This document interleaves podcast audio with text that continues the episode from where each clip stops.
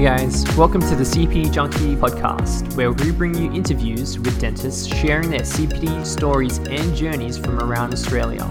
What better way to learn than to follow those who've already done it before? CPD Junkie is Australia's most comprehensive CPD, so head over to cpdjunkie.com.au and become a member for free to access the full features of the site.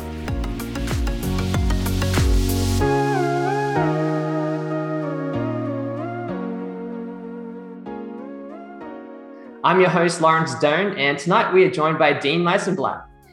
Dr. Dean Licenblat has been in private practice in Sydney, Australia, since graduating from the University of Sydney's dental program. He went on to complete a master's degree in oral implantology and bone grafting from Goethe University in Frankfurt. He now holds a teaching appointment at Goethe, where he is responsible for tutoring the university's graduate students in Australia and New Zealand. His special interest is bone grafting, where he applies innovative solutions to complex problems and is always up to date on the latest concepts and technologies. As a member of numerous dental societies and unparalleled dedication to continuing education, he often attends postgraduate educational programs both locally and abroad. Dean Licenblat, welcome to the show. Thank you very much for having me. I appreciate it. So you preach knowledge and continue education is key. Tell us about your CPD journey so far. Well, you know, when I first graduated um, Sydney Uni, I just went straight into private practice. So the first thing I did was, in order to actually get the job, I had to do um, the CEREC course. So the CEREC course was the first course that I did. So in order to, to land that job, and then straight away, I think in the same weekend, I did Invisalign and um, Rotary Endo. I did them both in the same week or same weekend, whatever it was. And that's pretty much where I started. And I did a lot of general practice um, from there on in. Um, you know, at uni, I placed my first implant. That was I was one of the first guys to put an implant in in Sydney Uni's uh, dentistry program. I think the undergrad uh, B Dent program, as it was then, myself and one other. And um, I really, really enjoyed it. And that's where I knew I wanted to take my career. Um, so as soon as I got out, I think at the end of my, um, I guess 2007, when I first graduated, pretty within the first few months, I started my first program in implantology, and I went and did an MIS weekend warrior course. And then uh, from there, it all kind of started from there. I got into a practice that was big into ortho, although I never did it. I was never really interested in it. But then the principal kind of went down this TMD occlusion pathway, and I followed him. And um, look, I had a really, really good learning experience. I did. I spent a lot of money at LVI and Olmos and did all those things. Um, you know, it was well over 100k. And at the end of it, you know, I, I, had some awakenings and I had some, you know, some some great knowledge and things that I applied a little bit today, but a lot of it I've kind of left behind. And now I've just gone with my implantology stuff and just run with that. Right. So um, we've, we've got a guest question by Dr. Um, Vishish P. Um, he wants to know your journey at the Goethe implant program, uh, you know, the goods and the bads and what you wish you had known. Oh, well, that's a really good question. Look, Goethe, Goethe's program, if you're looking for a cookbook, not the right program for you. It is a Master of Science. You do need to come pretty well prepared. So if you're going to go there hoping to learn implants, it's the wrong program. In fact, that program works best. The more you know, the better it is, because that program is really just going to give you some gems and some pearls. And the more you know, the more you're actually going to get the juice out of those small little pearls that you're going to get. What I wish I'd known more was I wish I knew more about soft tissue. So when I first graduated, and when I first got into implantology, it was all about implants and bone.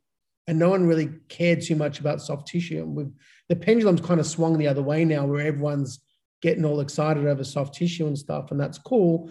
But that wasn't my jam back when I first started implants. So it's something I'm having to, I'm having to go back. And that's something I really wished I would have learned a lot more about before I went to Goethe, because there was a big focus on that.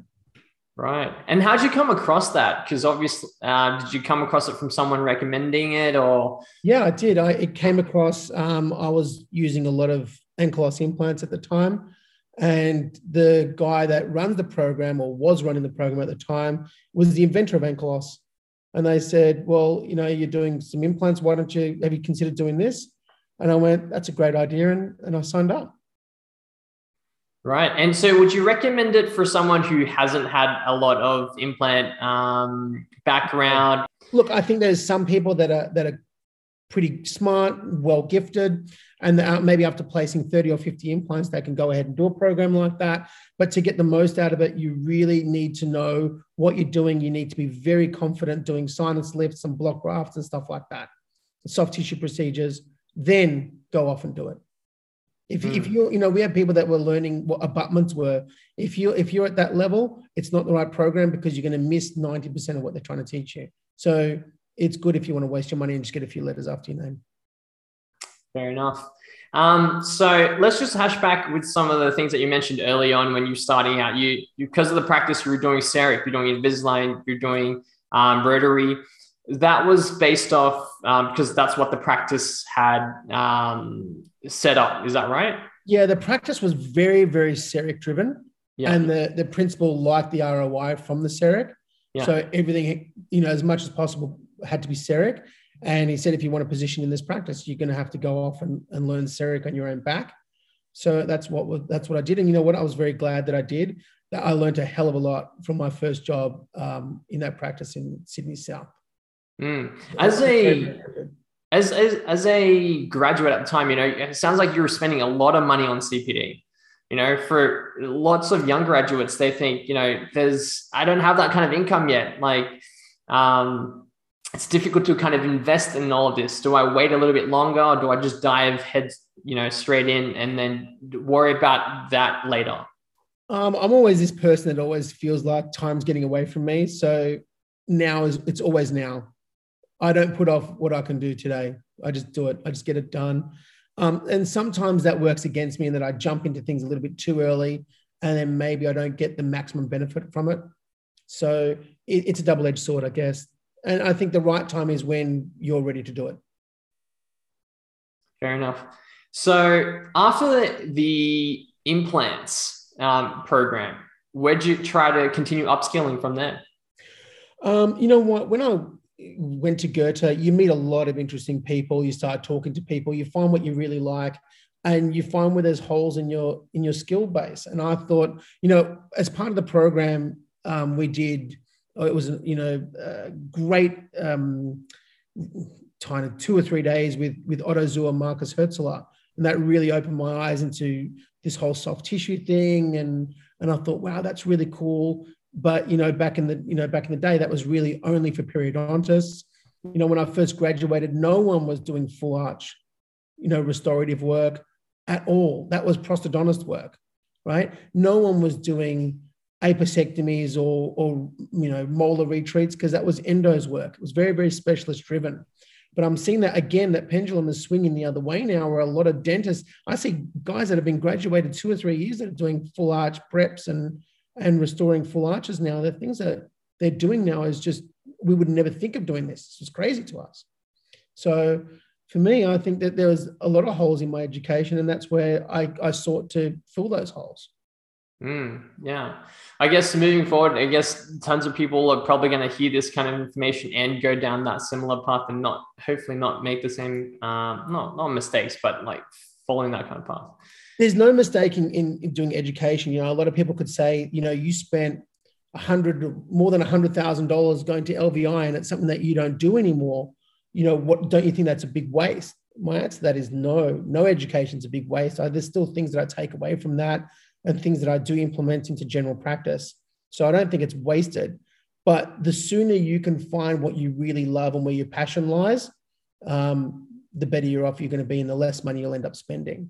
Um, but to caveat that, I think there's a lot of people that want to get into implants or want to get into cosmetics or they want to get into something because they see somebody else doing it and they feel like there's fear of missing out or they want to be just like that person. And my biggest advice is run your own race, stay in your own lane, and just worry about what's right for you and what's good for you. Don't worry about what he's doing or she's doing or what level they're at or whatever. Just focus on yourself. Yeah. Um, you, you mentioned LVI, and I was going to ask you a question about occlusion, occlusion, occlusion is something that I've heard someone, you know, for someone who doesn't place implants yet, but is doing the restorative side of things, what's something important about occlusion that the restorative dentist needs to consider? Well, you know what? I did a lot of LVI and I was still bewildered by occlusion.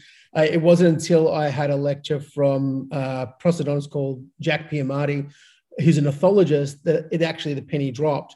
And it's when I started to really look at the occlusion of my, my implants and my implant restorative work. So I think that, you know, whilst a lot of people want to get in there and start putting the bolts in, you do need to peel that back. And, you know, I think a great place to start would be Tom Giblin's occlusion course. You know, as a young graduate, I think you cannot get a better occlusion course than that personally. Yeah. I mean, especially, you know, international borders are probably not going to be opening anytime soon. And right. Tim Giblin's in Australia. So that's definitely um, a great opportunity. There's a lot of literature that supports, you know, one view, and then there's a lot of literature that supports another view for anything that we kind of do. So for dentists that are um, that can be kind of overwhelmingly confusing, especially when they attend one implant CPD after another. What's your advice on that approach? My advice is find someone that you're happy to talk to. Find someone that you can that is happy to give you their time without any strings attached. Um, there are a lot of mentors that are happy to do it for a fee or happy to do it for ego or whatever. Push all that aside. Find a mentor that is happy to give you their time, happy to teach you, happy to tutor you, doesn't feel threatened by you, and then just go and learn with them. And then from there, you will learn some solid basics and you can spread your wings from there. You will then find what sits right with you and what doesn't, right? The same as, as anything. Mm. Another question I have is learning about things kind of hands on, you know, that feel tactile versus learning something through, you know, theory. What's your thoughts on that? Oh, look, I, I'm a big hands on person. I'm one of these guys that I can, you know, there are some people that can sit in a lecture room and just absorb all those slides into their head and it's, and, they, and they've just got it.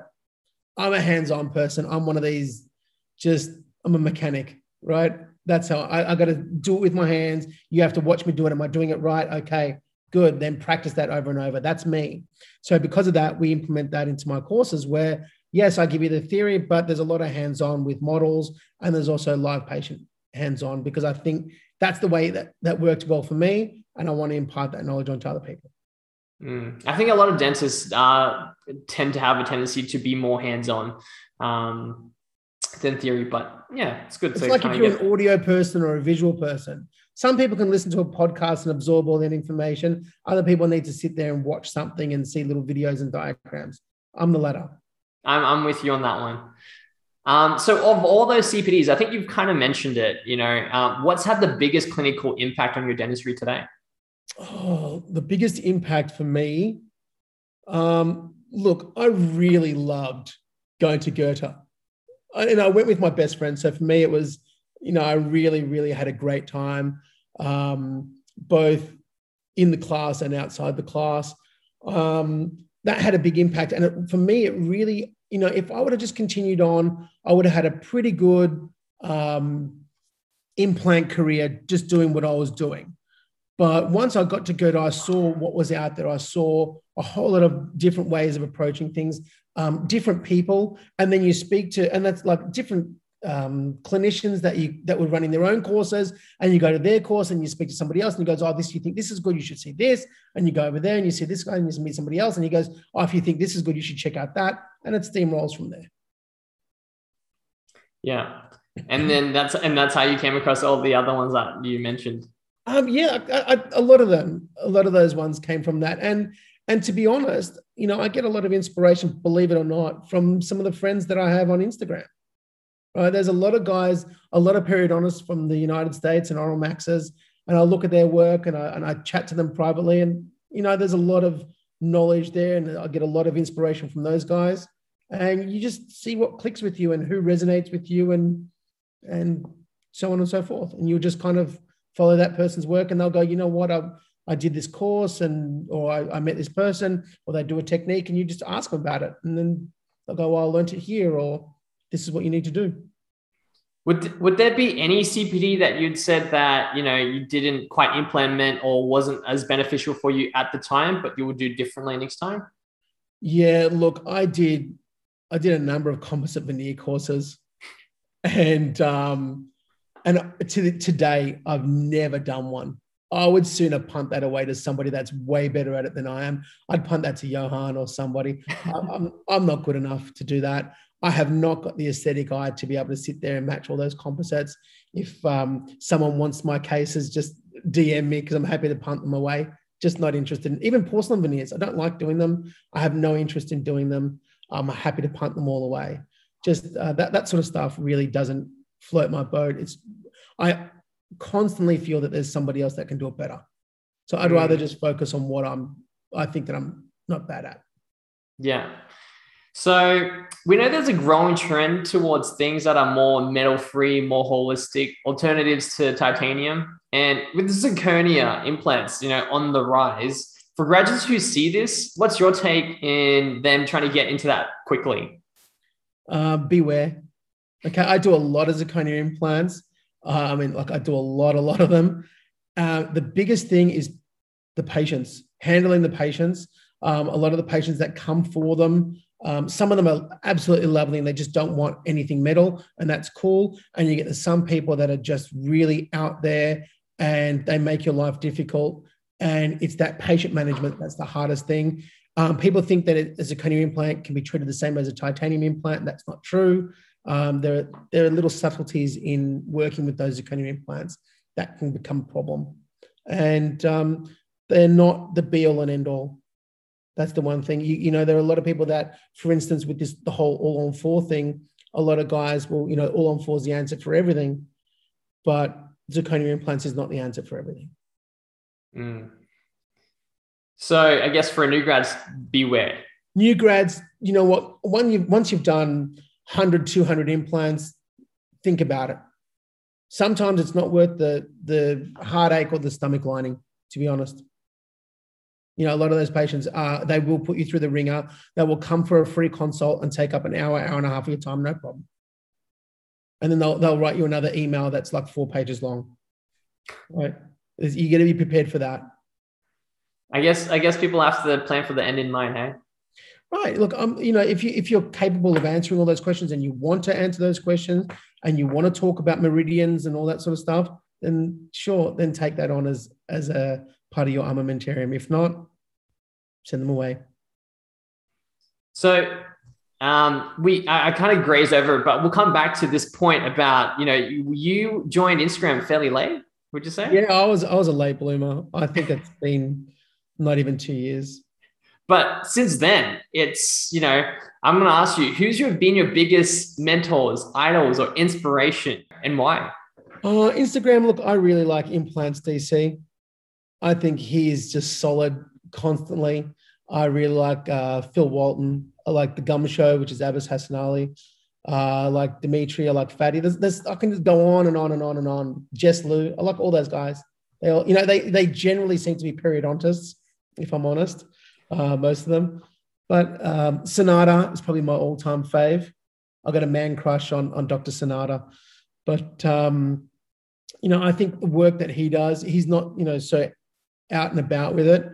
He's um, if you actually go and look at some of the stuff that he does, he treats a lot of cancer patients, and I think that's really he's got a genuine purpose, and it's not so ego driven as much as it is for the people, and I I really like that. You know, it's more than just you know, a little bit of soft tissue and a pretty picture. Fair enough. So I, I, guess they they've been a great inspirations uh, because of um, the reasons why they do it. Um, less so. And this sometimes it's the reasons, and sometimes it's the skill level. Some of their skill level is just the the results they want is perfection. The, they they aim for perfection, and a lot of the time they hit it and that's kind of the same sort of level that I would like to hold myself to. Hmm. So, have there been any struggles in your CPD or dental journey so far that some of our viewers might not have known about? Yeah, probably. Um, when I first bought my practice, um, I bought the practice and there was a long settlement and that was fine. And in that time, the dentist continued to work and called up all the patients and saw all the patients, and that's cool. But then when I bought, when I first transitioned the global financial crisis hit. So a lot of the patients just weren't coming to the dentist. It was a bit of a struggle. So, and at that point in time, I was well into my LVI journey. So I was doing a lot of neuromuscular dentistry. So I was doing less implants because people weren't coming for that sort of stuff.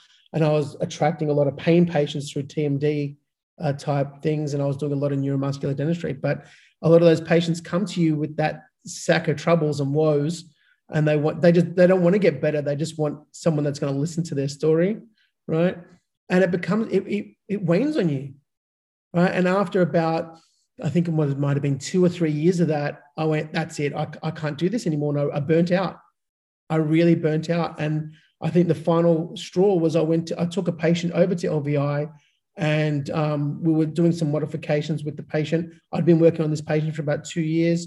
I'd got the patient pretty happy. Someone adjusted something somewhere um, and they lost the bite and the patient reverted back to where we were. And I just, I didn't have the energy or the strength to, to do it all over again. So at that point, I went, I've burnt out and I, I don't want to go back to work anymore. So I, I spent a bit of time not going into work. And then I had this, you know, moment that alcoholics often refer to as a moment of clarity. And I said, well, I'm just going to go on sabbatical here. I'm just going to say, that's it. I'm not doing any more neuromuscular from this second onwards. And I'm only going to focus on the things that I want to do and the things that make me happy. Um, so I'm just going to focus on implants because that's the thing I like most.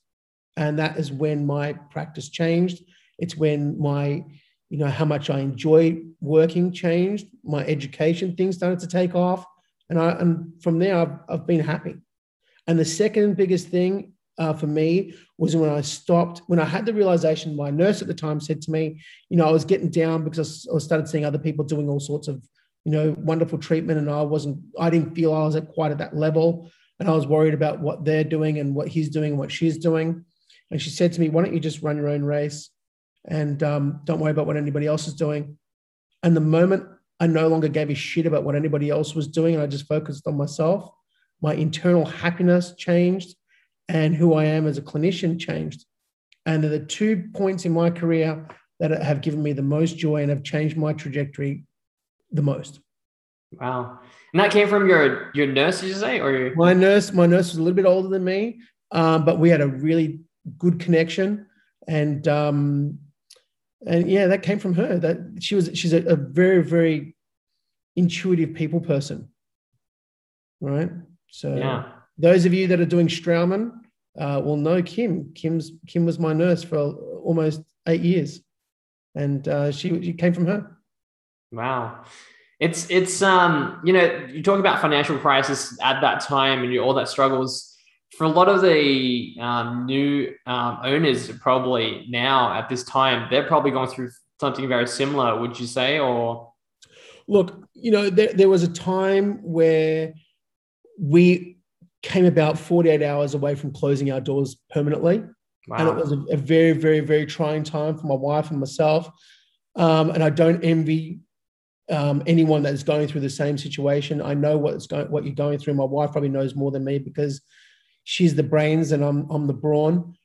But um, you know, you got to speak to people that are just more business savvy. Speak to no, speak to people that are just business savvy and have a business mind. I don't have that queen bee work. You know, I'm I'm the, the drone. I'm the worker. I can do nice implants and I can focus on you know doing nice grafts and I, I really get get off on that stuff. But I need to get my business head on. But that's something that I feel is the one thing outside of clinical that I really need to focus on. And if mm-hmm. anyone is, is, is listening to this and you are going to, you know, or you want to be a, a business owner, definitely match business education with clinical education because you could have all the great clinical skills in the world, but you are no good to no one if your doors are closed. Right. And so, did that instance catapult you into going into learning more about business? No, I was just stupid and put myself more into clinical work. Yeah. You doubled down more on the clinical I, side of things. I did. I doubled down more into clinical. And I thought, well, if I just learn this, this, this, and this procedure, then everything will be great. No, dumb. But I've got a, a fantastic wife and she uh, she carries me. So mm. that's um, she keeps the business going. She's a, she's a numbers girl.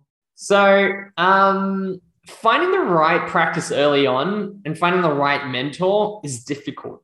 It is difficult. How, how would you say that to a new grad who, who is you know coming out or a recent grad that's trying to find that right practice, that right mentor? Without being a dick, shop around, right? Interview them as much as they're interviewing you, but you know, don't go around like, you know, I want this and I want that. Don't do that. Just go there and say like what sort of services you're offering. I'm, you know, I'm I understand that I'm a new graduate. Are you okay if I look over your shoulder? You're happy to teach me this and you're happy to teach me that. And if it's not working, don't hang in there thinking that it's going to get better. If it's not serving you, leave or move on. Now I know when I first graduated, that was way easier because there were jobs all over the place. Right, I was working three jobs when I first graduated, and then I could go to, you know, I, I whittled that down to two, and then I bought my own practice. But you know, if I quit, I could find a job somewhere else pretty quickly, and they were decent jobs. But now I think they, they, we're just graduating so many people now that unless you're happy to go regional, you're going to have a hard, hard slog being open-minded and you know always um, being open to being challenged. What, what's what's what's your thoughts on that? Because i heard that at one point were you closed-minded to pet when it kind of initially kind of came Me, about? no i grabbed pet from the start. I thought that was great. Um, i did i was a little bit hesitant to jump in straight away but i grabbed it from the start. I, I loved it. I thought it was really cool from the start. Um, I, I really think don't don't close your mind off to stuff. Just listen to stuff and then bring it in.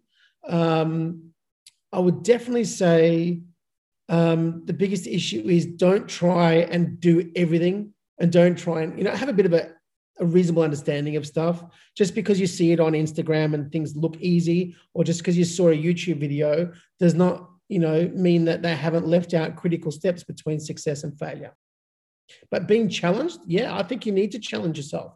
If you are doing, well, that's what, you know, for me, I need to be challenged. I need to, you know, I'm always doing some sort of course. I'm always doing some sort of exam or some board exam or something.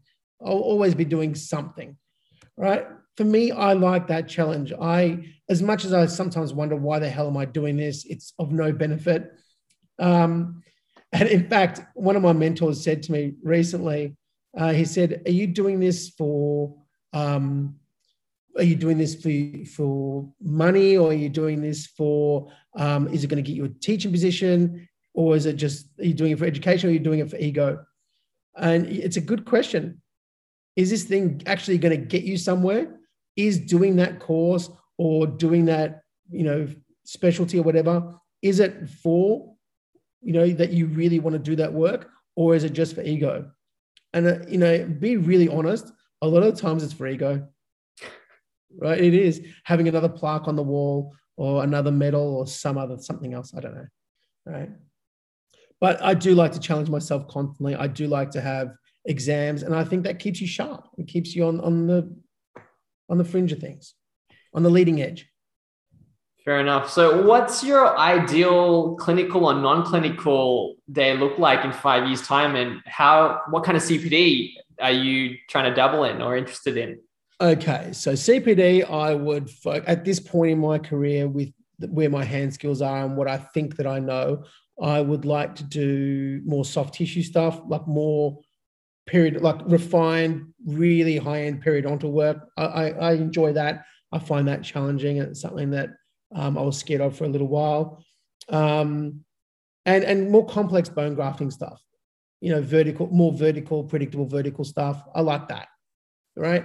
Um, what does my ideal clinical day look like? I love grafting. So if I could have a couple of big grafts in the morning and the afternoon is just singles with a, a sinus lift, that is a, I, that is one of my favorite procedures of all. I love a, a lateral sinus lift in the morning, and I love a number of um, just posterior maxillary implants with a sinus bump.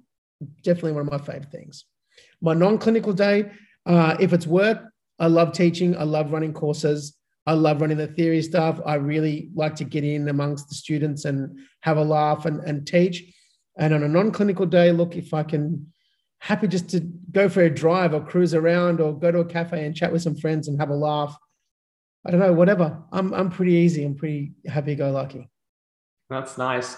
So, are these courses in Australia in particular, or are they overseas? They are at the moment. They are all in Australia. Um, the hands-on live patients is in is in the Central Coast. The um, theory ones with the models and stuff like that is all run in Sydney. Uh, when the borders open, um, some of the more advanced live patient stuff will be moving to Vanuatu and other places around the world. Mm. But I'm talking about the courses that you're interested in. Those grafting. Oh, the courses ones. that I yeah. The majority of the courses that I do are in Europe or the United States. Uh, you know, I unless somebody really special is coming to Australia, I generally just. Plus, I love getting on a plane. I love getting on a plane. There is nothing better than just turning your phone off and just watching a movie or doing whatever. As long as you're up the front. If you're up the back, it's not so great. Fair enough. Fair enough. So implantologist is now like a specialty over in the US. I hear. You know, if there's if that's ever happened here, would you ever consider specializing, or would you want to remain a super GP? That is a great question. You know, it's a double edged sword. It's like endo, right? No one sends a single central, right, that has not had root canal before to the endodontist. It doesn't happen. Your general dentist does that. Same as a single crown or a single bridge. Very rarely does that go to the pros, right? So if you specialize as an implantologist, you're just going to get the stuff that's gone wrong or something that's just ended up in a really, really bad position that you need to fix or try and resurrect, or there's you're just going to squeeze something into some place that you don't want to be in that sort of situation, or um, you, you're also stuck just doing the same thing day in day out. I don't mind a molar root canal. I don't think I'm an endodontist, and I, I don't mind punting them away. But if they're good, I don't mind doing it. You know, I I think a little variety is the spice of life. So I think one of the courses I'd like to get to is that one by um, Bharat and Johan. I want to do that composite course. I think that's great. I would like to do that just for my occlusal access holes. I want to make them look as natural as possible. you want to come back to the the composite? That, yeah, is it? I want, to I want that little that little orifice plug for the screw hole. I want to make that look as, as natural as possible. Fair enough. Fair enough. So you're saying you would rather remain as the the super GP, hey? I don't know. I think that it look because you're passionate in what you do. I on how, feel that how much my ego gets a hold of me. I guess I think if you did the specialty, um, it would be good, but you would be challenged on the daily all the time, and it would be you'd, you'd really have to work hard for it. Whereas if you know you know, you can fill your days with other things that just give you a little bit of spice or a little bit of something different and keep your mind clear, then then there's that as well. Chances are I would do it. You do probably something else to hang on my wall. well, I mean, if you're all if your kids were all grown up, would that change anything? If my kids were all grown up and I could do anything, I would go if, if I had to, you asked me before if I could do anything differently, what would I do? If I could do anything differently back at the start when I graduated, I would pack my shit and I'd be over in the United States and I'd do a double specialty, perio pros. That's the thing over there. They do double specialties. That, yeah. that would be my jam, perio pros. Fair enough. Maybe something we'll have to consider for the Australian. Um, one day, one, look, if I could go, once my kids leave home and stuff, which is a good, you know, 12, 13 years from now as, a minimum, you know, would I still be wanting to specialize? Would they take me? Maybe. If they did, sure. If not, oh, um, I'll find something else to boost my ego. so the trend for graduates at the moment seems to be working at multiple practices. You know, you mentioned that already. So in fact, I'm seeing more and more of that being coming the case as someone who's worked across at least maybe 12 different practices, how would you describe that experience? Do you know what? I think that you, if you're at one practice with one principal, you learn one thing and you learn one way of doing things and you learn one dental operating system, right? And you get into that groove. If you're working across multiple practices, you see how multiple principals work. You see how multiple principals deal with hard patients. You see how multiple multiple principals and other clinicians, for that fact, um, interact with each other, with their nurses, with how they do things, how, what they're exposed to. What they all come with their CPD baggage and everything else as well. So I think working between two or three practices at any one time is, is fantastic. The only thing is the pain in the ass carrying your loupes around everywhere. Yeah, all your photography stuff. That was the well when I when I was a graduate and when I, you know before I bought my practice, there was no such thing as photography. That was just that was just no one did that. You know, when I first saw Otto Zuhr's photos, I was like, "What is this?" Nobody had done that before. So it was just carrying your loupes, and I, it was a pain for me to to carry loupes between two practices. So I just bought two pairs. It just works in with my laziness. Yes, fair enough. I, I actually carry a little toolkit and a backpack, and uh, everyone asks me, "Are you still going to school?" Right. So you know, if you for someone like yourself who also works at multiple practice, but you still have one central location, is that right?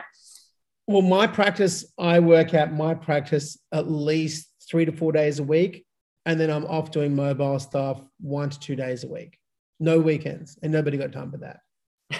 um, look, I think that this trend is potentially dying because so, like I said before, so many young graduates are coming out doing whizzies, doing full arch restorations, doing free gingival grafts, doing you know connective tissue grafts, doing implants, doing full arch implants all on fours, XYZ.